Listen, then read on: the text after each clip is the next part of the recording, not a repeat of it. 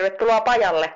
Tämä on Taido Hitsaamo. Tämä ei kuitenkaan ole puolivillainen tukityöllistämispaja, jossa nikkaroidaan valmiista muotista himmeleitä, vaan raaka verstas, jossa hitsattava taidosaama on paikoin hyvinkin rosoista.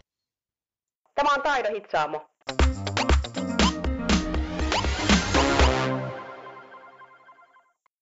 Tervetuloa mukaan ensimmäiseen vieraalla miehitettyyn Taido Hitsaamo podcastiin. Mä olen Mikko Suhonen ja mä toimin tämän pajan toimitusjohtajana, mutta mä en ole tässä pajassa yksin duunissa. Mun kanssa on täällä Katja Anoskin, Pikkuhuopalahden pyöveli, armotettu kilpailija, kova tekijä noin muutenkin Tatamilta. Morjes Katja. Terve, terve.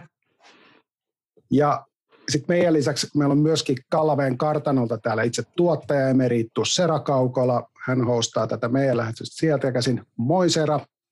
Ja tähän alkuun otetaan tämmöinen ajatus viivan oikealta puolelta ja puetaan se sanoiksi. Pohdiskelin tuossa yksi päivä ihmistyyppejä ja jaoin ne hyvin, hyvin karkeasti kahteen kategoriaan, introvertteihin ja ekstrovertteihin. Ja sitten taas pohdiskelin tätä kirottua aikaa ja mietin, että kumpi näistä ihmisryhmistä pärjää paremmin tällaisena aikana, introvertit vai ekstrovertit? No, ekstrovertit varmaan kärsii siitä, että kun ei niitä kohtaamisia ole, osa introverteista oikein tuulettaa, kun nyt saa olla niin kuin oikein urakalla yksin, eikä tarvitse nähdä, nähdä tota ihmisiä. Mutta sitten mä rupesin miettimään, että voisikohan tästä olla kuitenkin sellainen hyöty, että siitä introverttiosastosta kuitenkin kuoriutuu vähän olosuhteiden pakosta myöskin ekstrovertteja. No, en tiedä. Voi olla, että saattaa olla ihan harhainen ajatus. Ja ennen kuin tämä nyt yhtään karkaa pidemmälle, niin mulla on ilo esitellä meidän ihka ensimmäinen vieras tässä Taido Hitsaamo podcastissa.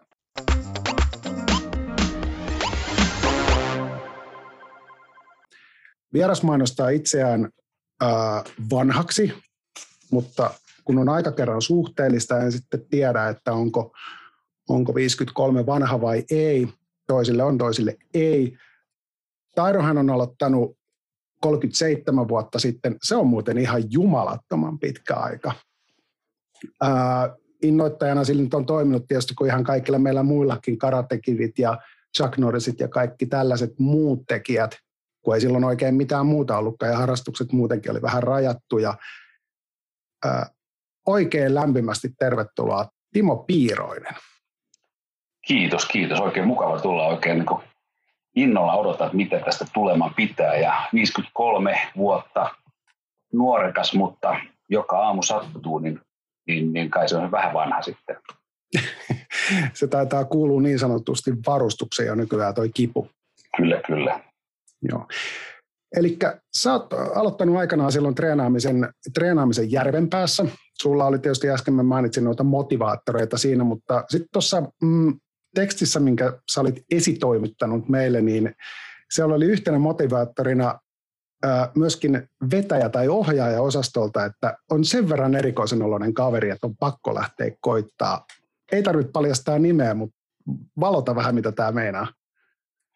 No silloin, silloin mä harrastin tota, judoa ja kovasti haettiin silloin lajeja ja mietittiin, että mikä olisi niin kuin kuuminta hottia silloin 80-luvulla ja aika ennen internettiä ja tällaisia matkapuhelimia ja muita hapatuksia ja, ja, ja sitten katsottiin aina jostain kyläilmoitustaulusta kaikenlaisia mainoksia. Mun koulukaveri oli tosiaan käynyt, käynyt Järvenpäässä salilla ja siitä ehkä sitten vähän aisti, että kuka se saattoi olla se ensimmäinen vetäjä siellä ja hän sitten tuli silmät kiiluen kouluun ja sanoi, ei nyt on, nyt on niin makea laji, että pakko hehkuttaa. Ja, ja, ja saattoi käyttää jopa ehkä värikkäämpää kieltä kuin tämä erikoinen vetäjästä, mutta tota, sitähän oli pakko lähteä sitten katsomaan ja, ja, ja siellä oli sitten sellainen tummatukkainen kaveri, silloin vielä tummatukkainen, niin, niin nykäsemässä treenit ja, ja tota, sillä tiellähän tässä ollaan. Järvenpään siellä yläasteen tai yläkoulun, se taisi olla joku pikkusalissa, niin siellä sitten hikoiltiin ekat vedot. Tämä on Taido Hitsaamo.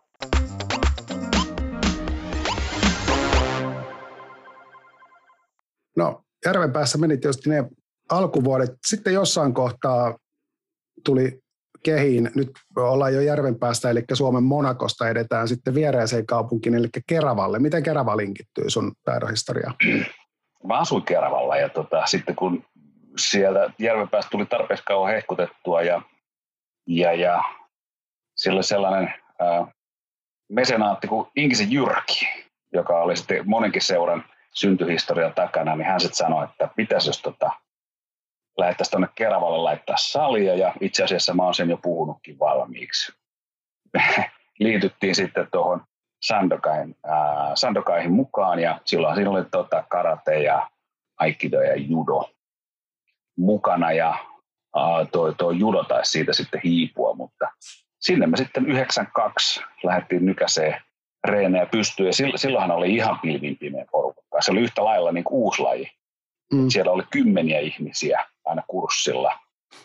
Ja, ja ne, ne, oli, ne oli ihan makeita aikoja. Et silloin vaan Jyrkin kanssa ryskettiin menemään ja kovalla reenattiin ja hyvin sellaista klassista, että seistään muodossa ja lyödään 1200 tsukia. Niin siitä se sitten lähti Joo, menemään. Ja tähän sitten niille, jos sattuu olemaan nuorempia kuulijoita, oli taidokoita ei, niin joskus ennen muinoin, kun ei, ei välttämättä A joko ollut varaa, tai sitten vaan ei yksinkertaisesti ei seurailla ollut, eli ennen, ennen muinoin sitten tota taidokin painettiin ihan suoraan sillä koulun parkettilattialla. Eli paljon jalan parketilla ja ai estas, että se söi jalkaa. Mutta siihenkin se, tottu. Se on totta, se söi, söi jalkaa, mutta kyllä sentteristä tuli pehmeä se, se, se, pari kertaa, kun ropsautti takaraivon, niin tajusi, että mihin suuntaan se leuka täytyy laittaa. Että se oli kyllä sellainen se on, ihan niin kuin, se on ihan niin kuin elämässäkin, se on aina rinnassa. Kyllä, kyllä, kyllä, kyllä, kyllä. Ja kooteni varsinkin, niin siitä tuli kissamaisen ketterää. Että sitten kun vähän aikaa tähtiä näki, niin tiesi, että täytyy tehdä toisin. Joo.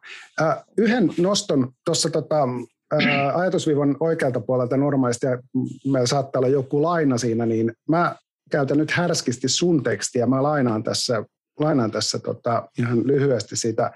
Ää, Minulla on joku osa ketjussa, mutta ketju jatkuu jälkeen ja se itse päättää, mihin suuntaan ja miten kauan se jatkuu. En ole korvaamaton ja seuraavat lenkit voivat olla parempia kuin minä. Avaa ihan skidisti tota lausetta.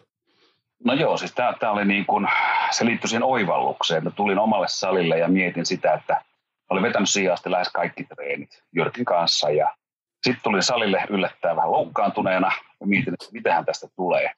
Ja, ja siitähän tuli ihan hito hyvät, hyvät treenit ja mä olin ihan sellainen, että hittolainen. Olen siis saanut opetettua omat oppilaani niin, että ne pärjää ilman ja ennen kaikkea, että ne osaa opettaa. Mä olin ihan mehuissani siitä, että jes. Ja, ja silloin mä tajusin sen, että ok, ikään kuin ollaan tällaisessa ketjussa tai elämänpyörässä tai mikä nyt haluaa sanoa, mutta osa sitä ketjua ja, ja, ja tulee harrastajia mun jälkeen ja ihmisellä on tietty aktiiviaika. No nyt menee taas villiintyy ajatuksesta, mutta on semmoinen niin aktiiviaika ja sitten on taas sellaisia aikoja, jolloin ei tehdä ihan niin kovasti. Just Mutta se ja to, ja toi, tavallaan tuo sitä, että oppilaat vie asiaa eteenpäin. Just näin. Ja toi on, toi on tosi tosi arvokas ajatus, että on semmoinen ajatus, mitä kannattaa itse kukin, ja tämä menee mun mielestä tosi isosti myöskin yli lajirajojen, eli tämä koskee myöskin kaikki muitakin harrastuksia, että tavallaan tuo jatkuvuus ja se ajatus siitä, että asiat kehittyy ja menee eteenpäin, ja ne ei ole aina vain minusta riippuvia, koska usein jos asioista tulee vain minusta riippuvia, niin ne myöskin joskus loppuu. Eli tuossa on niin sellainen lohdullinen juttu.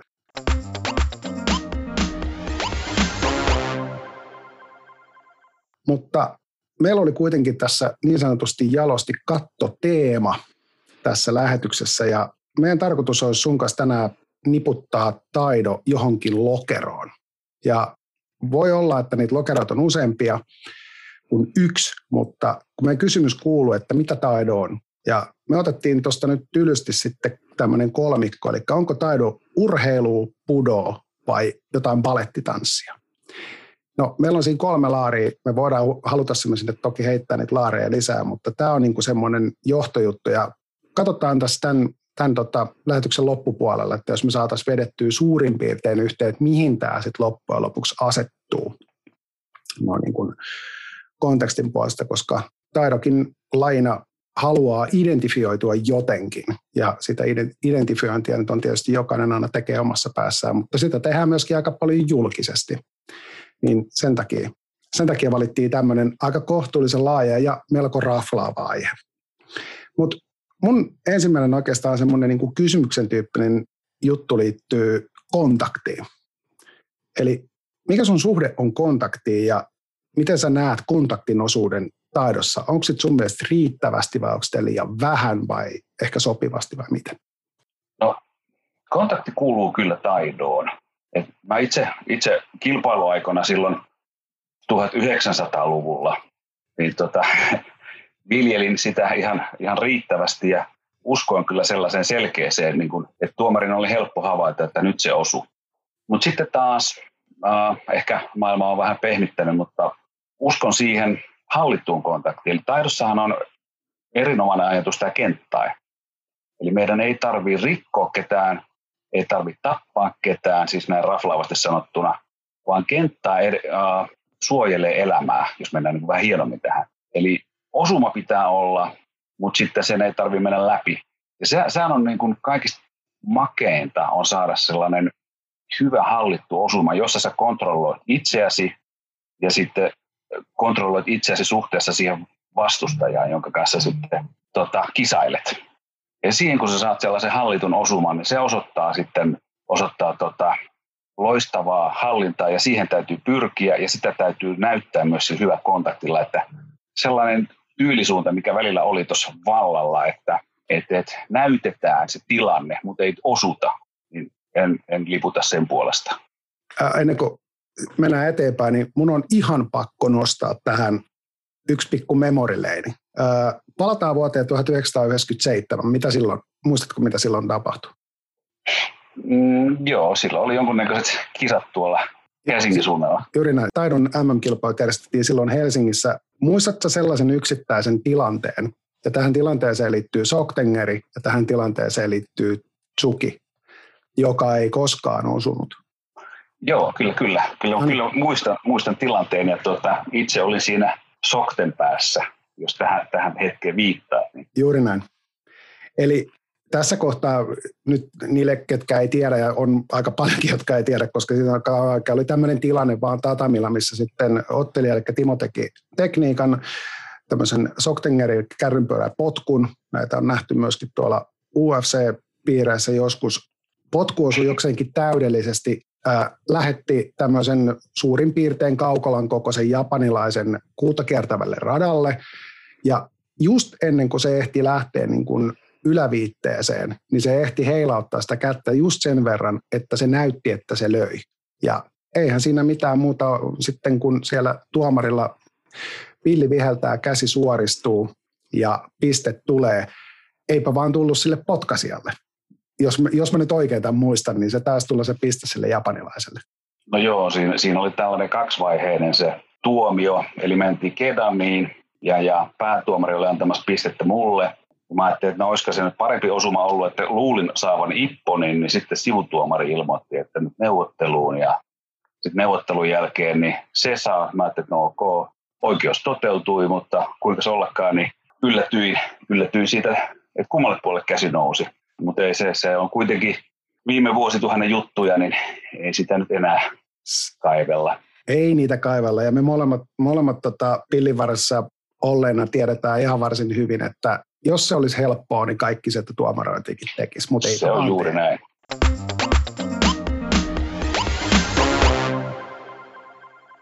Tämä taitaa olla myös sellainen tilanne, mikä löytyy edelleenkin YouTubesta. Mä luulen, että se löytyy yhdestä kooste-videosta tämä kyseinen tekniikka, eli sieltä se voi käydä bongaamassa minun käsittääkseni ainakin. Mä ajattelin itse, että tuossa että, että tuli hyviä, hyviä pointteja. Lajin vahvuus on mun mielestä se, että ei tarvii osua päähän tai ei, ei saa osua päähän. Joo. Ja toinen vahvuus on se, että ei tarvitse pudottaa painoa.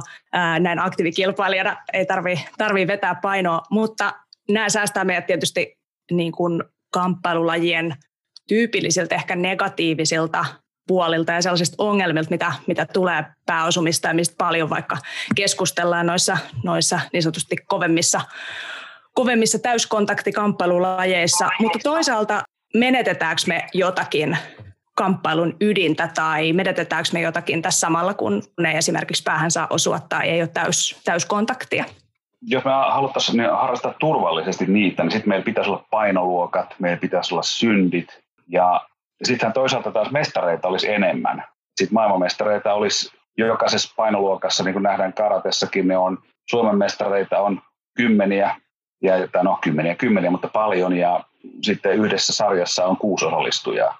Et en, mä, mä en näe niin kuin sitä, että me hävittäisi siinä, että, että jos ajatellaan sitä, miten pudo on lähtenyt, mistä se on lähtenyt pujutsusta tai niin kuin sotataidosta, ja sitten on pehmentynyt ollut tietynlainen kehityspolku nykypudoon, ja nyt me ajatellaan sitä, että minkälaisia me harrastajina ollaan. Me halutaan harrastaa kamppailua, mutta me halutaan, että me ollaan kaikki niin kuin ei ole kukkakaalikorvaa tai nenäposkella tai, tai muuten, että se on niin kuin terveellistä ja mukavaa ja sellaista, että mihin voi laittaa vaikka omat skidit. Mutta eikö toi samalla niin kuin, niin. tavallaan se, että kun meillä ei tule sitä pääosumaa, niin mä ajattelin, että me sitten toisaalta, niin kuin, että me ei sit myöskään osata puolustaa sitä päätä kauhean hyvin, mikä välillä näkyy sitten kisoissa niin kuin myös sit negatiivisesti, kun niitä tulee niitä, niitä myös niitä pääosumia, mutta siis sitten me ei myöskään osata suojata sitä kauhean hyvin. Voiko se näkyä tälleen? No tot, totta kai joo, siis että jos sä harjoittelet tietyllä tavalla, niin sitten sä ottelet tietyllä tavalla. Että ei ole päätekniikoita, mutta toisaalta ei meillä ole taas sitten kuristuksia tai lukkojakaan. Että osattaisi sitten toimia niinku niitä vasten tai ni, niiden kanssa. Et sitten, sitten jos me halutaan sellaiseen suuntaan mennä, niin meidän täytyisi muuttaa tätä lajia. Ja ainahan voidaan niin kuin omissa treeneissä harjoitella erilaisia juttuja. Kyllä mekin Keravalla harjoitellaan erilaisia kepposteluja. Tehdään, tehdään kaikkea muuta kouttosta niin kuin kamppailun näkökulmasta, mutta kyllä mä sinällään, että laji häviäisi.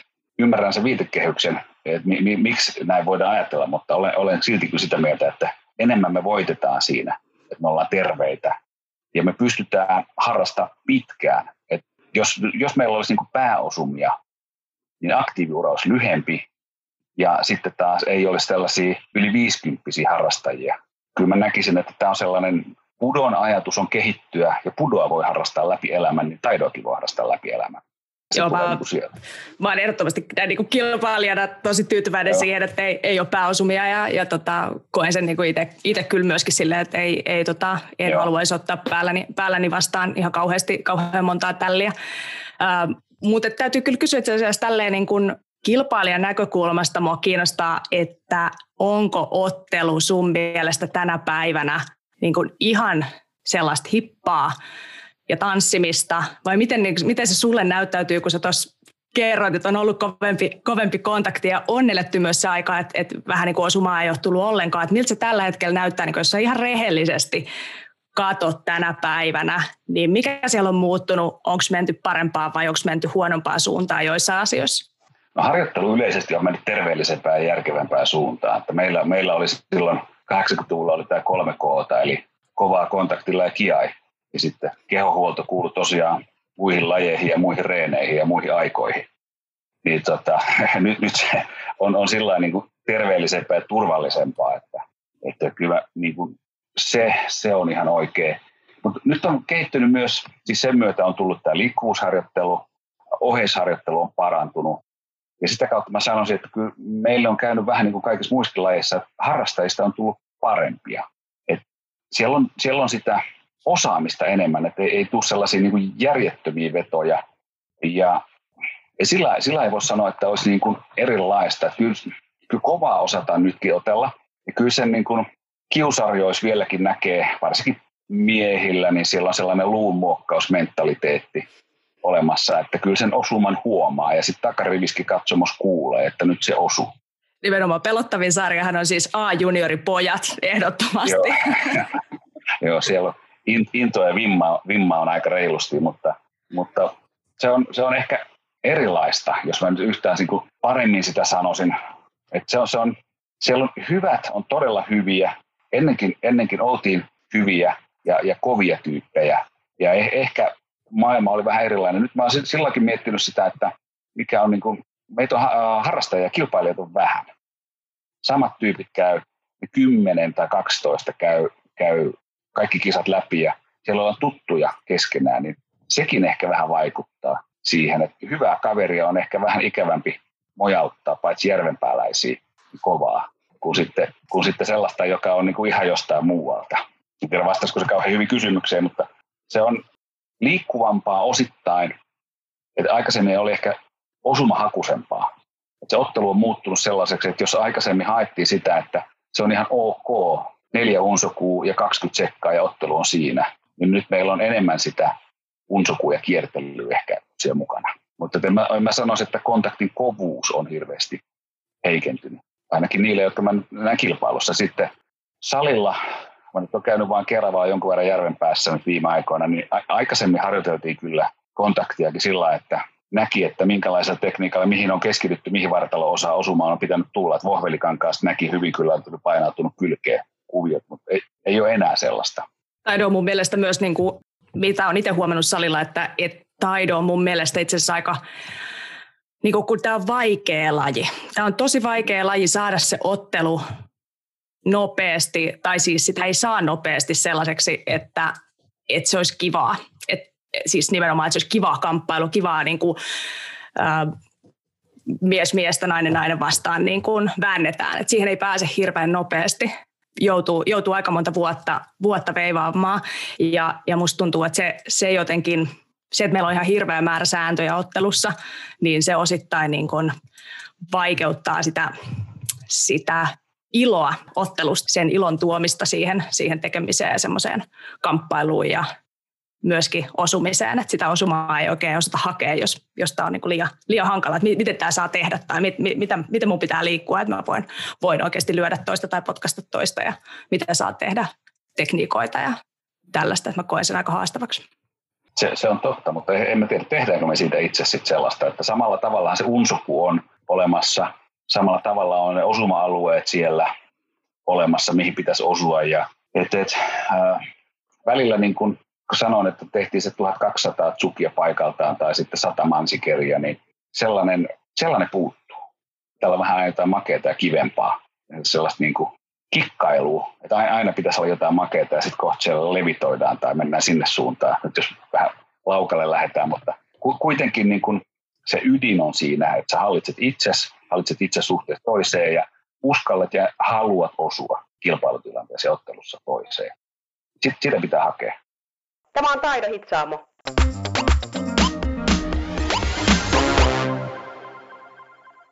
Hyvä. Sen verran vielä palataan henkilöön Timo Piiroinen. Tosiaan 37 vuotta lajia takana, Kuusdan kiossi.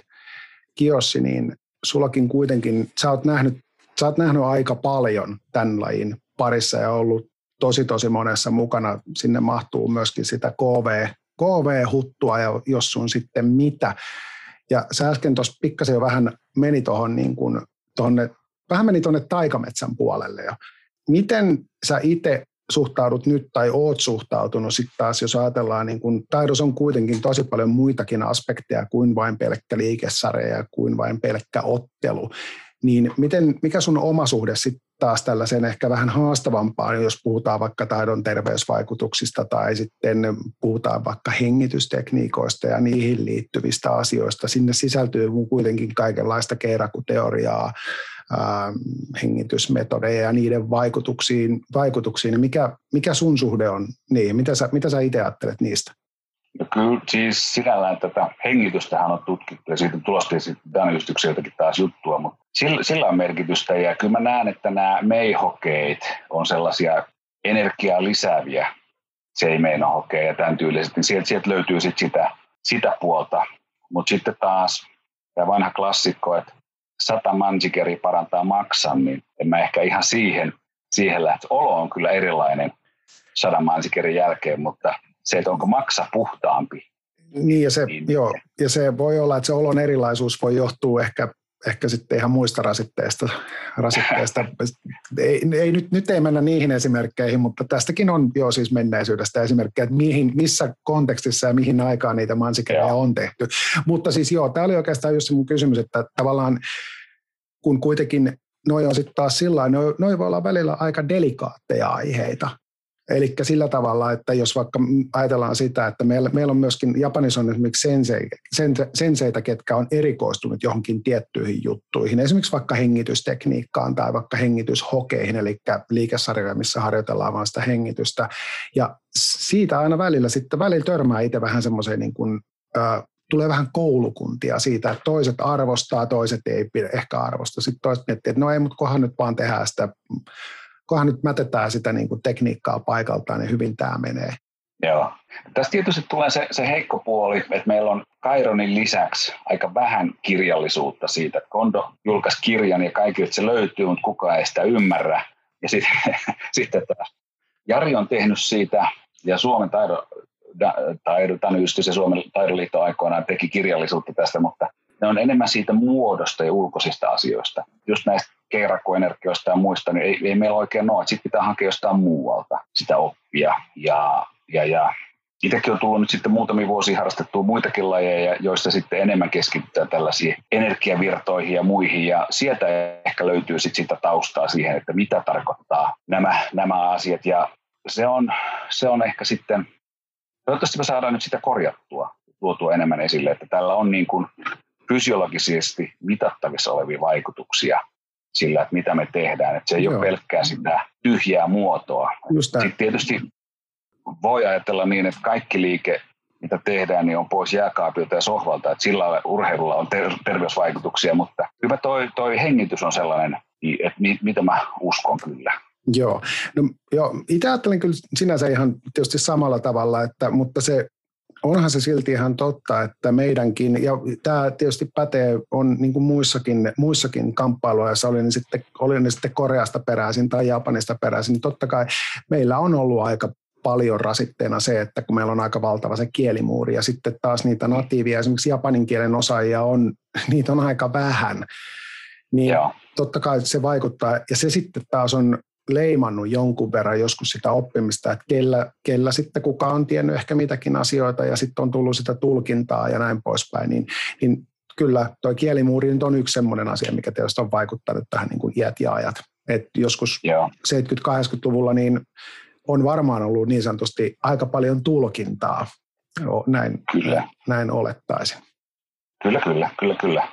Ja tuossa on tietysti myöskin se, että, että meidän on täällä niin kuin länsimaissa aika vaikea mahdollisesti ymmärtää niitä käsitteitä, mitä ne käyttää tuolla Aasiassa ikään kuin osana sitä niiden kulttuuria. Jo varmastikaan ei olla myös niin kuin välttämättä kiinnostuneet selittää, että mitä, mitä joku tietty heille ää, Japanista täysin normaali käsite tarkoittaa niin kuin meidän näkökulmasta, että se saattaa olla ihan jotain, ihan jotain uutta että voi olla, että on hyvinkin tuttu, tuttua huttua heille se, niin kuin nämä kerrakuenergia-asiat ja muut ja, ja niiden soveltaminen vaikka nyt sitten taidossa tai hengittämisen merkitys ylipäänsä niin kuin missä tahansa tekemisessä, ää, niin kuin tämmöisissä muissakin do-lajeissa tai tekemisessä, mutta tota, mutta sitten meille se on niin kuin ehkä mystisempää tai, tai tota, hyvin vaikea jotenkin ymmärtää.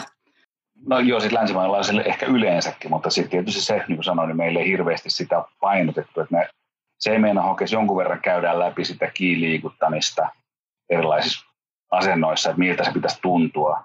Ja, ja sieltä haetaan sitä ymmärrystä, mutta ei, ei me vielä ole sellaisia opettajia, jotka voisi tulla sitten sanomaan, että näin se menee, tätä, tätä se tarkoittaa, mutta ollaan sillä armollisia itsellemme, että jos on samaa mieltä tuosta niin kuin kontekstista, että jos sä asut Aasiassa tai Japanissa vaikka, niin sä elät ja hengität sitä 24-7. Me käydään kolme kertaa tai kaksi kertaa viikossa salilla ja sitten siellä on puolentoista tunnin, kahden tunnin treenit.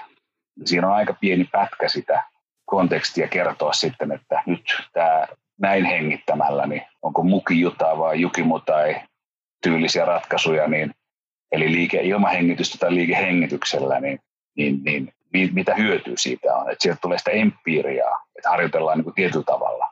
Ja ehkä sitä rentoutta siihen, että kyllä se meillä hirveän paljon keskittyy siihen sen tekniikan tekemiseen ja, ja, ja että se hengitys tukee sitä tekniikkaa ja sitä jaksamista. Mutta Miten... ei, me ei vielä ole sellaista isoa opetusta. Mm. Mitä mieltä sä oot ylipäänsä siitä, että, että toisethan on ihan sitä mieltä, että kamppailulajeissa ne on, ne on niin itsepuolustusta tai niiden, niiden tarkoitus on jotenkin niin taistella ja, ja, ja kamppailla. Jos me ajatellaan vaikka tällaisia realistisia kamppailulajeja, niin kuin vapaaottelu tai, tai sit nyrkkeily tai muut, muut tämän tyyppiset lajit.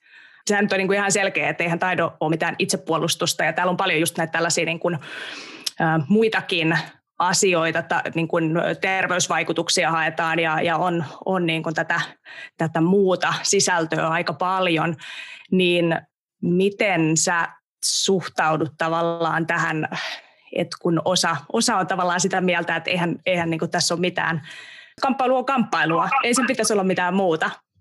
No sitten sit me ollaan taas siinä niistä säännöissä, miten sitä tehdään, mutta tuosta mä oon eri mieltä. Mä oon itse asiassa nyt paljonkin panostanut siihen, että miten saadaan niin kuin maksimivoimaa tekniikkaan. Ja taidotekniikat on ihan älyttömän vahvoja.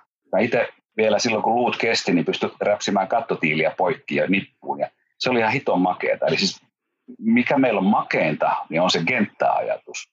Mutta jos sä unohdat sen ja sitten pikkusen muutat siitä liikkeen ajotusta, niin meillä on äärettömän vahvoja tekniikoita. Suomengeri eturessuun, kelle vaan kadulla, niin jos nyt näin saa sanoa, kyllä se nyt sitten tanssit on siinä. Että on, onhan nämä niin kuin valtavan tehokkaita tekniikoita, että turha sillä vähätellä, että vaikka me kisoista tehdään, niin me harjoitellaan puolikontaktia, niin kun se vie loppuun, niin en yhtään vähättele.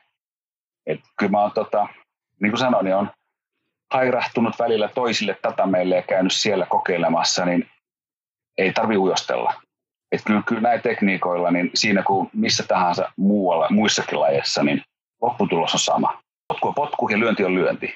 Se, se on tietysti just näin, uh, mutta toisaalta niin kun, on sitten ihan selvää, että ei millään backcheckerillä niin mennä tuonne ottelemaan. Ei, et, tota, et, et, tietyllä tavalla sitten kuitenkin äh, sellaisessa tilanteessa, jos me vaikka mentäisiin kamppailemaan jotain toista kamppailulajia vastaan, niin kyllä ne varmaan meidän tekniikat aika pitkälle typistyisi siihen showmangeriin, eli hyvin suoraan potkuun, hyvin suoraviivaiseen lyöntiin, koska sitten kuitenkin meidän lajissa, niin kuin, miten mä oon sitä ajatellut, että et, et, mutta mun mielestä siinä on niin kuin meidän säännöissä on ehkä ajateltu niin, että vähän yritetään korostaa sitä vartalon liikettä ja se hidastaa sitä liikkeiden tai tekniikoiden tekemistä niin kuin tarkoituksellisestikin. Se voi tuoda voimaa toki osittain lisää niihin tekniikoihin, mutta, mutta se hidastaa ja, ja avaa toisaalta paikkoja eri tavalla. Meidän säännöillä se on ihan, ihan jees, mutta sitten jos oltaisiin vaikka oteltaisiin toista kamppailulajia vastaan, niin siitä ei enää olekaan ihan niin paljon hyötyä. Pitäisi olla paljon nopeampi ja suoraviivaisempi, jos olisi mahdollisimman vähän sääntöjä siinä, siinä tekemisessä. Jälleen kerran ollaan lopputulokseen kiinni, että jos toinen halutaan niin kuin ikään kuin satuttaa ja pudottaa, niin silloin, silloin ehkä joo, mutta olen vieläkin eri mieltä sun kanssa tosta, koska esimerkiksi sensogeri, fusogeri, äärettömän hyviä, äärettömän helppo käyttää, soktengeri, vaikka tuntuu, että ei, ei kannata kukaan oikeasti, mutta sellainen pikku soktengeri ja potku sieltä niin on aika napakka.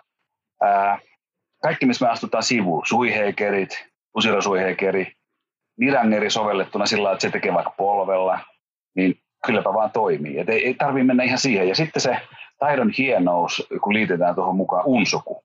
Eli me liikutaan, haetaan. Et totta kai jos me tehdään paikaltaan settaanut suki, niin onhan se hidas. Siinähän kerkii toinen kasvattaa parran jo ennen kuin se on perillä. Mutta kun se tehdään liikkeeseen, niin siinä, siinä on niin kuin valtavasti voimaa. Ei ehkä niin kuin katuuskottavi tekniikka, mutta kyllä mä niin kuin, mutta ei mikä tuntuu täysin hazardilta, että se on sellainen pantsaa-tekniikka, että syökätään sinne niin kuin eteenpäin ja lyödään sieltä, niin kyllä vaan toimii nekkaajia vastaan ihan hyvin. Ne suojaa päätä, ja sitten kun tulee sieltä alhaalta koks, niin tota, eturessu on auki. Eli jälleen kerran mitä harjoitellaan, niin on, on se minkälaista ottelua toteutetaan ja muuta. Mutta kyllä siis sinällään taidon on vahva. Tässä on paljon, paljon, paljon mahdollisuuksia ja me aliarvioidaan lajia, jos me sanotaan, että me hidastetaan vartalon te, niin kuin kulmaa muuttamalla sitä tekniikkaa. Siihen kun lisätään liike- ja vartalon kulman muutos, niin meillä on vahva ja nopea tekniikka ja laji. Että ei, ei sillä lailla Mä ajattelen, että toi on niin testauskysymys sitten loppujen lopuksi. Voi olla ihan hyvin näinkin. Ja, ja tota, niin kuin, et mä ajattelen, että se on testaamisesta tosiaan kiinni, että et, et vain sillä tavalla, että me testataan sitä lajia niin kuin toista vastaan toisaalta tai niitä, niitä asioita toista vastaan, niin, niin on mahdollisuus selvittää, että, että mikä on, on tavallaan siellä, onko ne, ne kuinka tehokkaita. Ja tämä on minusta tosi kiinnostavaa, kun säkin olet ollut muissa kamppailulajeissa mukana, että mikä on niin kuin taidon se erityinen lisä, mitä me voidaan antaa muille lajeille? Onko se esimerkiksi just unsoku ja, ja niin kuin puhutaan, että tämä liikkuminen on taidon alkaa ja loppuu unsokuun, että onko meillä oikeasti liikkumisessa jotain sellaista oivallusta, mitä muissa lajeissa ei olisi, koska kyllä nyt kaikissa lajeissa liikkuminen, ajoitus, etäisyydet, kaikki tällaiset on niin kuin ihan, ihan perusasioita, mutta mitä me tuodaan lisää? No me tuodaan siihen lisää siis se, että myös molemmat liikkuu. Että jos ajatellaan, että vaikka nekkausta, kaverit seisoo keskellä kehä ja takoo toisia ja sitten katsotaan, että kumpi kestää, niin onhan se nyt hyvin erinäköistä kuin sitten, että kaksi taidokkaa liikkuu siellä. Sitten jos mekin ollaan väsyneitä, niin kyllä se tahtoo olla sit sitä, että keskellä ollaan ja sitten kumpi vetää nopeamman mansikerin voittaa. Niin, niin, niin kyllä se unsoku on ja sitten se vartalon akselin muutokset on sellainen niin kuin se makea juttu. Ja kyllä me saadaan niin kuin hankustakin tulee todella kova, kun se räiskäsee. No nähtiinhän me edellisissä MM-kisoissa, sieltä tuli kallon murtumaan myöten niin kaikenlaista, kun se tekee ikään kuin kenttäin unohtaen. Painoero huomioiden, niin tota, 40-kiloinen kaveri, niin 90-kiloiset kaverit murtaa kallon tyylisesti, niin kyllä nämä on vahvoja tekniikoita. Mutta mitä me tuodaan niin lisää, tai mi- miten me ollaan erilaisia, niin se, se on ehkä se ajatus ja ajoitus kysymys, että mieluummin älykkäästi kuin sitten voimalla tai raskaasti. Ja se, se on musta niin kuin makea juttu. Mä heitän tähän vaan semmoisen välijutun. Mä oon jokseenkin ihastunut tähän omaan ajatukseen, ihan niin kuin aina ennenkin, mutta se, mikä mua häiritsee tässä keskustelun kokonaisuudessa, on ylipäänsä se vertailu. Ja se, että minkä takia, niin kun, siis tämä on ehkä vähentynyt viime aikoina, mutta ennen kaikkea se, että miksi on patologinen tarve ylipäänsä verrata. Ja miksi tavallaan koko ajan peilataan sitä, että mitä muut ajattelee meistä tai mitä, miten muut suhtautuu, koska edelleen mä oon sitä mieltä, että se on aivan täysin irrelevantti se koko keskustelu. Eli jos ajatellaan niin kuin kamppailulajeja, mitkä menee tänne enemmän niin kuin perinnesiiven puolelle, en nyt rupea niitä luettelemaan, niin ei kelläkään me porot nokkaa, että meidän laji ei ainakaan kuulu siihen, mutta siis mitkä, mitkä on enemmän perinteisiä kamppailulajeja, niin jossain vaiheessa oli sellainen jakso, missä käytiin ihan jumalatonta vääntöä siitä, että mikä on paras ja mikä, mikä toimii ja mikä ei. No mitä tapahtui? Sitten tuli jossain kohtaa, ne meni sekaisin, ruvettiin vähän niin kuin tekemään mikset-juttua, sitten tuli vapaaottelu ja mun näkökulmasta se koko keskustelu loppui siihen paikkaan. Ei enää tarvitse keskustella siitä, että miten, niin kuin, mikä kamppailulajien keskinäinen niin kuin marssijärjestys on. Se selviää siellä oktagonissa kyllä sitten. Eli tavallaan se, että niin kuin, ei, sen takia mä, niin kuin, mä näen niin kuin jokseenkin täysin helmettömänä keskustelua, että, että tarvitsisi edes A perustella tai se, että tarvitsisi kauheasti miettiä sitä, että no miten, miten vaikka taido näyttäytyy muualle. Näyttäytyy just miten näyttäytyy. Et eihän niin kuin, äh, mä en usko, että jääpalloilijat ihan hirveästi niin kuin kokee suurta tuskaa siitä, että niille, niille tota, auataan päätä siitä, että tuo on vähän tämmöistä niin köyhän miehen jääkiekkoa. Mä vähän epäilen, että niitä ei, niin ei, ei tunnu missään. Tämä on Taido Hitsaamo.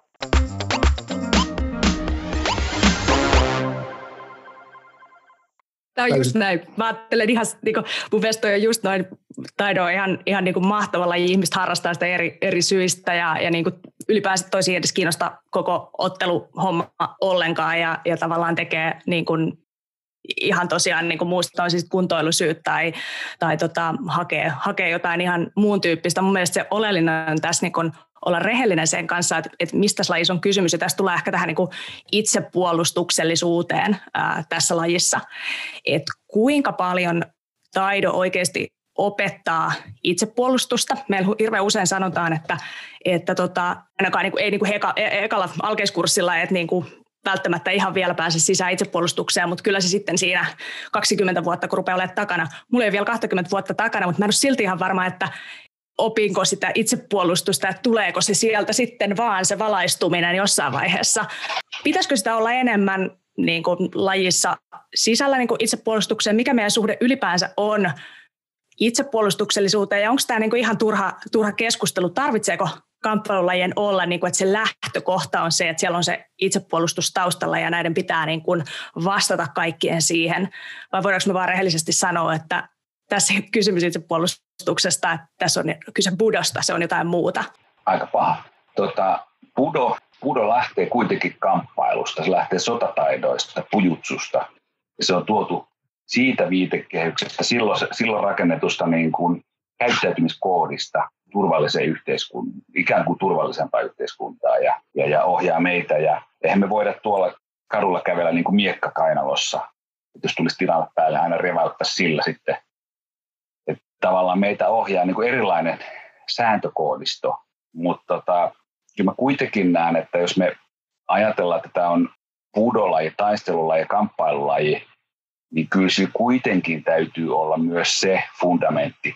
Toki se on eri elämänkaarivaiheessa erilainen. Jos on 80-vuotias harrastaja, niin ei välttämättä ajattele sitä, että nyt mä pistän nippuun nuo tyypit tuosta edestä, kun niillä ei ole maskia tuolla kaupassa, vaan mieluummin niin, että pysyy sitten elinvoimaisena. Ja sitten taas ihan nuorilla, niin eihän tällaista fundamenttia ole, ei sitä opeteta siinä. Että kyllä se on ehkä sellainen, ajatuskin on, on tavallaan koska kyllä silloin, silloin, mullahan oli vahva halu just kamppailuun ja itsepuolustukseen. Silloin 80-luvulla katsottiin Chuck Norrisia ja ei ollut näitä muita sählöjä ja huispauslajeja ja muita sellaisia, vaan oli joko pudo tai sitten hiihtoa ja pesistä. Sitten sit mä valitsin näistä nämä niin kuin tatamilajit sieltä olla, niin kyllä se on mulla ollut ainakin sellainen, mä haen sitä. Ja sitten kun mä tiedän, että mä pystyn siihen, niin sitten kun on tulee sellainen hetki, että tietää, että pystyy, niin sitten tulee myös se tunne ja varmuus, ei tarvi. Ja se on minusta oikeastaan se, mihin me niin kuin halutaan, että, että, että me pystytään juttelemalla ja muuten ole sitten siinä tilanteessa, että ei, ei tarvi. Sitten se voi tatamilla ähistää ja pöyhistää se, minkä pitää ja se on oikeastaan se niin kuin suunta. Mutta kyllä se kuitenkin täytyy olla se fundamentti, että jos nyt jostain syystä kävisi universumissa kaikki huonosti ja joutuisi kamppailuun, niin kyllä tämä pärjää. Et on, on, se, on se kuitenkin siellä niin kovassa ytimessä. Se päällä voi olla monta kerrosta ja sit sitä voi tehdä eri tavalla ja taidon voi harrastaa monella tavalla ja silloin eri elämänvaiheissa erilaisia juttuja. Mä otan nopea, vielä, mä otan nopea, nopea vielä kiinni tuossa, kun sanoit, että voi harrastaa monella tavalla, tähän, siis tähän ylempään keskustelutasoon. Mä otan vielä nopeasti kiinni siitä sen verran, että äh, kuitenkin se, mikä näissä keskusteluissa aina unohtuu, nämä on yllättävän, nämä on yllättävän polarisoituneita siinä mielessä, että se on yleensä yllättävän niin kuin koherentti ihmisryhmä, ketkä tästä keskustelee, juupas eipäs ja onko eikö ole. Ja koko ajan sen keskustelun ulkopuolella unohtuu, että entäs ne muut? Entäs se, entäs se 51-vuotias Harri, joka tulee jossain vaikka tuolla Nummelan peräkylillä – menee sinne salille ja haluaa ottaa sen, sen lajin, niin sen motiivit voi olla ihan erilaiset kuin sitten Pirkko-Liisa 15 vuotta, joka pääsee siihen aikuisryhmään harrastamaan. Niin siinä on kaksi todennäköisesti aika tosi erilaista lähtökohtaa. Ja mä väitän, että niille välttämättä kummallekaan ei ole ihan hirvittävän keskeistä se, että oliko nyt sitä, niin kuin, oliko sitä niin kuin aspektia siihen ultimaattiseen niin kuin tappolajiin vai ei.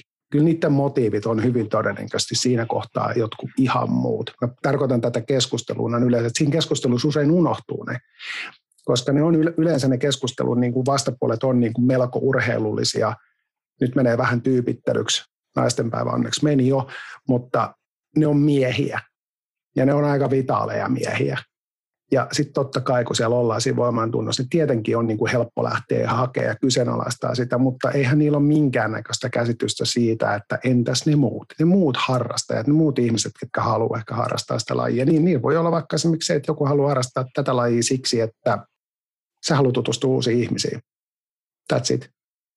Se on totta. Tätä voi harrastaa monella tasolla ja mon, monella tavalla. Että ihan, ihan eri lähtökohdista. Että eihän tätä nyt tosiaan hierota kenenkään nokkaan, että tule meille, niin opit vetää Suomengerin toista pataa, vaan tota, harjoitellaan ihan, ihan jostain muista, muista lähtökohdista. Olemme sillä samaa mieltä.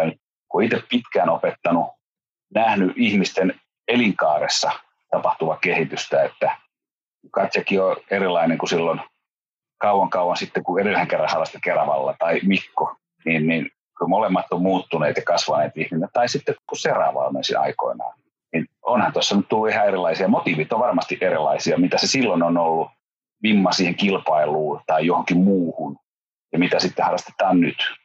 Kyllä mä, siis siinä mielessä jo olen samaa mieltä, että lajia voi harrastaa eri tavalla, eikä se, se ole ehkä meidän se kulmakivi, että tässä taidossa sinusta tulee kylän kovin kolli tai kissa tai mikä tahansa. Että, että, että, tässä, on, tässä on monta aspektia, on sitä terveyspuolta ja kaikkea muuta.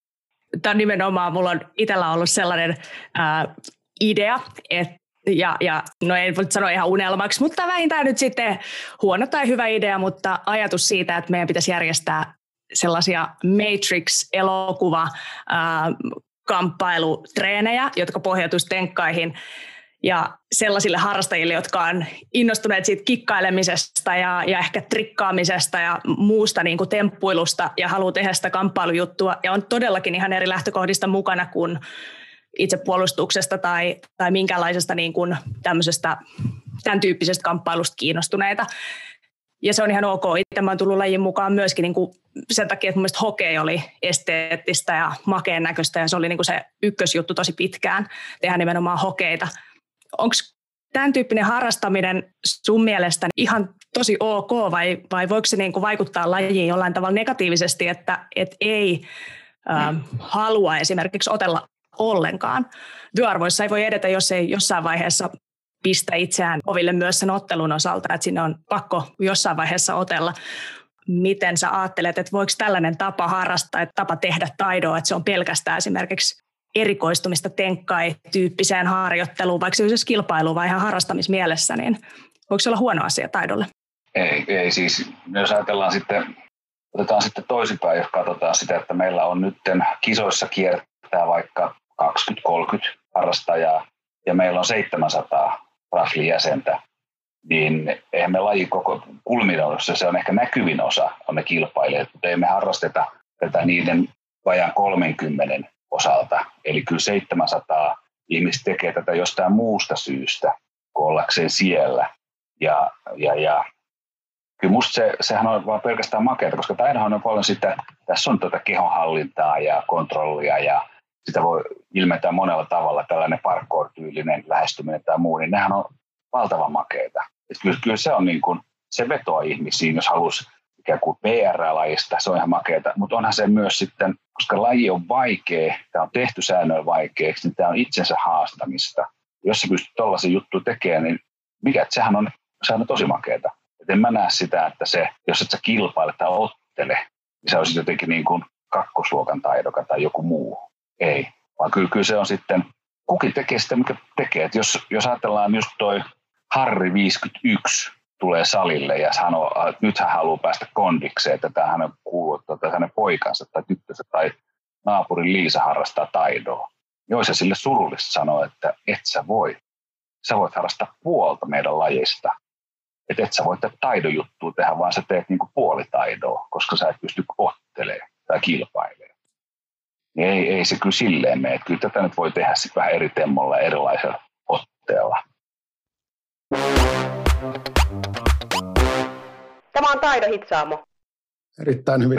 Tämä oli, kyllä, tämä oli tosi, tosi hyvin sanottu. Mutta nyt Katja ja Timo, ää, tiputetaan laariin taido. Mihin laariin teidän mielestä tämä taido nyt oikeasti sit uppoo? Meillä oli siellä pudoa, meillä oli siellä urheilua, Meillä oli siellä balettitanssia, kamppailukin mainittiin jossain kohtaa, siitä tulee taas yksi laari lisää, niin mihinkä, mihinkä, tota, mihinkä teidän mielestä, nyt saatte molemmat heittää tähän. Mulla on tähän aikaan oma, oma niin kuin vahva, vahvakantainen näkemys, kerron sen viimeisenä, että saa viimeisen sanan. Niin mihin, mihin laariin te sijoitatte itse taidon? Timo. No kyllä tämä on, tämä on, mitä suuremmassa määrin tämä on pudoa, kun se opetetaan oikein tämä on urheilua ja, ja, ja kamppailua, eli se menee niin kuin sinne. On, on aikoja, jolloin mä olen ajatellut, että tämä on sellainen sukkahousulaji just tuon puolikontaktin takia, mutta olen itseni kanssa nyt eri mieltä. Eli tämä on kyllä, nyt nuorempana oli ehkä vähän äkkiväärempi näissä mielipiteissä, niin tota, kyllä tämä on, tämä on urheilua ja kamppailua. Katja. No joo, me ei oikeasti kunnolla ehkä määritelty sitä budoa. Se tuli tuolla, tuolla monta kertaa sanottua, että mulle ei ole itselle ihan välttämättä tosi kirkas loppujen lopuksi, mikä on niin kuin budo ja kamppailu ja urheilu niiden erot, mutta, mutta kyllä mä laittaisin sitten kuitenkin tämän keskustelun perusteella, mitä, mitä puhuttiin, niin äh, sinne samaan laariin, budon ja, budon ja urheilun laariin, kamppailuurheilun laariin, että et ei, ei tämä nyt ei tämä sentään tanssia, tanssia ole kuitenkaan. Joo, siis joo, Pudo ehkä nyt niin sivuttu, sivuttu tota, tässä keskustelussa. Se ei haittaa, koska tavallaan se on itsestäänselvyys. Taido on pudolaji ja se pudo, pudohan tulee sanaan, se on puhtaasti japanilainen. Eli on japanilaiset, japanilaiset kamppailujat voi olla pudolajeja. Muut kamppailulajit ei ehkä niinkään. Siinä on olemassa aika tiukka segregaatio. Itse mä jäsentelen taidon nimenomaan kamppailuurheilun laariin hyvin vahvasti. Ja se johtuu sitten taas siitä, että mun mielestä nyt oman kokemuksen mukaan, mitä mä oon nähnyt, taidokat ovat urheilijana täysin niin kuin tarkastelun kestäviä urheilijoita ja sitä kautta kamppailuurheilijoita tämän laji, lajiviitekehyksen osalta. Se, että onko taido kamppailulaji puhtaasti, niin siihenkin mä vastaisin, no kyllä on. Ja mun mielestä Timpalo oli aika muutama tosi tosi hyvä pointti siihen. Nimenomaan ne tuli ehkä enemmän sinne kontaktin puolelle ja sitten mentiin jo vähän tuommoisiin tekniikkaspesifeihin juttuihin. Mutta kyllä kamppailu, kamppailulaji, se, se toimii yhtä lailla, mutta siitä huolimatta niin kuin se suurempi laari on mun mielestä kamppailu urheilun puolella. Taido on mun mielestä kehittynyt urheilullisempaan suuntaan viimeisen kymmenen vuoden aikana, mitä se on kehittynyt koskaan. Timokin siitä taisi mainita ohimennen tuosta kehityksestä, että siis harjoitellaan laadukkaammin, on enemmän, on enemmän tietotaitoa ja on enemmän osaamista niin kuin sen, sen puolelta. Ihmiset on, meillä on, meillä on jopa siis häiritsevän kouluttautuneita ihmisiä niin kuin tuossa kontekstissa, eli siellä alkaa olla, niin kuin, korjaakat, jos on väärässä, mutta onko siellä niin kuin jo tyyli nelostason valmentajia, valmentajia pyörimässä tuolla tatamilla, joka on jo sitten niin kuin aika aika niin kuin pitkän, pitkän pätkän on saanut vetää, ottaen huomioon, että ennen vanhaa, kun oli ykköstaso, niin kyllä, ihan hyvin pärjäs. Niin se, teki, se on tehnyt tästä lajista enemmän, sen, on tullut enemmän se urheilullinen aspekti siihen, siihen mukaan.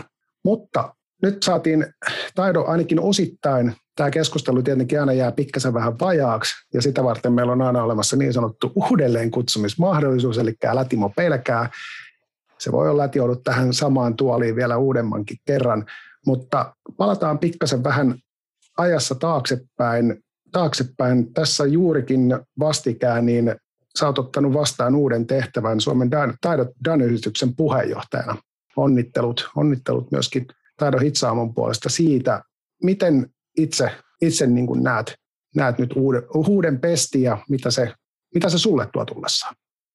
No, kiitos, kiitos. Ja tuota, Tämä tuli, tuli vähän yllättäen ja, se liittyy tähän meille kaikille rakkaan henkilön Yri Kastrenin poismenoon, että hän oli 20 vuotta tämän yhdistyksen puheenjohtajana ja, ja, ja sitä vietiin omalla tavalla, mutta ää, nyt on just vasta aloittanut, mutta tämän yhdistys sinällään niin kuin kaikki yhdistykset elää jäsenistään ja tavallaan jäseniä varten olemassa. Ja kyllä mä näen, että tämän yhdistys sen fundamentti on siinä, että se pitää lajin semmoisena puristisena, että taido on taidoa. Se näyttäytyy taidolta, se näyttäytyy taidolta Vaasassa, jos siellä olisi, ja sitten Rovaniemellä ja Helsingissä, ja sitten taas se on niin kuin siltä osin sitä samaa, ja, ja se tukee, että on, on tuossa Suomen taidon toiminnassa mukana ja näkyy siinä, mutta se tulee olemaan jatkossa aktiivisempi ja jäseniään osallistavampi yhdistys että sen täytyy nousta sieltä muutaman henkilön työpajasta sit siihen, että meillä on kolmisen sata Dania ja vajaa sata on jäseniä, niin meidän täytyy nousta sieltä, että siellä on enemmän niitä tekijöitä mukana. Siinä on iso työ kuitenkin saavuttaa se musta vyö ja saada se ensimmäinen Dan. Ja sitten taas tämä, mitä Dan sen jälkeen tekee ja tukee, niin, niin siinä me tullaan näkemään, näkemään kyllä tota, uudistusta. Ei ihan nyt heti, on tuossa yksi maisteritason opiskelu alkoi just tässä vähän aikaa sitten, että se syö myös aikaa, mutta kyllä tässä tulevina aikoina niin yhdistyksessä tullaan näkemään uudistuksia. Siellä tehdään nyt jo hyvää työtä, en mä sitä sano, mutta entistä enemmän tullaan huomioimaan nyt jäseniä ottaa sitä mukaan. Tämä on mukava kuulla. Mä luulen, että tämän, siis nämä sanat varmasti moni ottaa, ottaa tietysti hyvin mieluusti, mieluusti nyt vasta ja kuuleviin korviin, koska totta kai yhteistyötä, yhteistyötä Suomen taidon kanssa aina, aina on Danysys tehnyt, mutta varmasti jatkossa vielä entistäkin, entistäkin tiiviimmin ja ehkä entistäkin sitten, ehkä se laatu, laatu tulee taas sieltä sitten sun myötä takaisin, mutta sen sitten aika näyttää.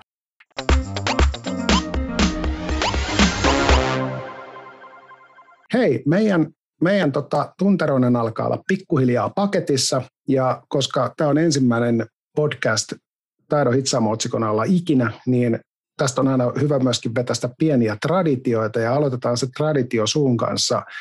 Meillä on seuraavan ohjelman, ohjelman otsikko on niinkin helppo kuin naisten taido, miesten taido, sama laji, eri säännöt. Vierasta sä et tiedä, mutta sä voit lähettää tälle meidän seuraavalle vielä pienet terveiset tämän otsikon alta. Niin sanotusti semmoiset lähtösanat. Okei, okay. aika, aika helppo. Eikö se aika helppo? On, on, on, on. on. Tämä oli, tämä oli, tämä oli nyt Timo se kuoppa, mikä kannatti. Joo. Äh, näin, näin pitää olla ja näin ei välttämättä tarvitse olla. Ja tätä, tätä joutuu pohtimaan sitten tuleva vieras. Miksi ei tarvitsisi olla ja miksi pitää olla? Mielestäni molempia näkökulmia voi tulla. Se oli jokseenkin aika lailla täydellisesti sanottu. Oikein lämmin kiitos Timo vierailusta. Oli tosi mukavaa, kiitos. kun pääsit, pääsit, tulemaan, pääsit tulemaan. Ja tota, omalta osalta myöskin kiitos tuottajalle. Katja, sulla oli vielä jotkut loppusanat siinä et halua edes kiittää asiakunnassa. Muuta kuin kiitos. no niin, aivan oikein. Hei, äh, Taidon Hitsamo palaa. Tämä ei ollut suinkaan ainutkertainen kokemus. Me palataan pajalle uuden vieraan kerran noin muutaman parin kolmen viikon päästä. Pysykää terveenä ja ennen kaikkea olkaa ihmisiksi.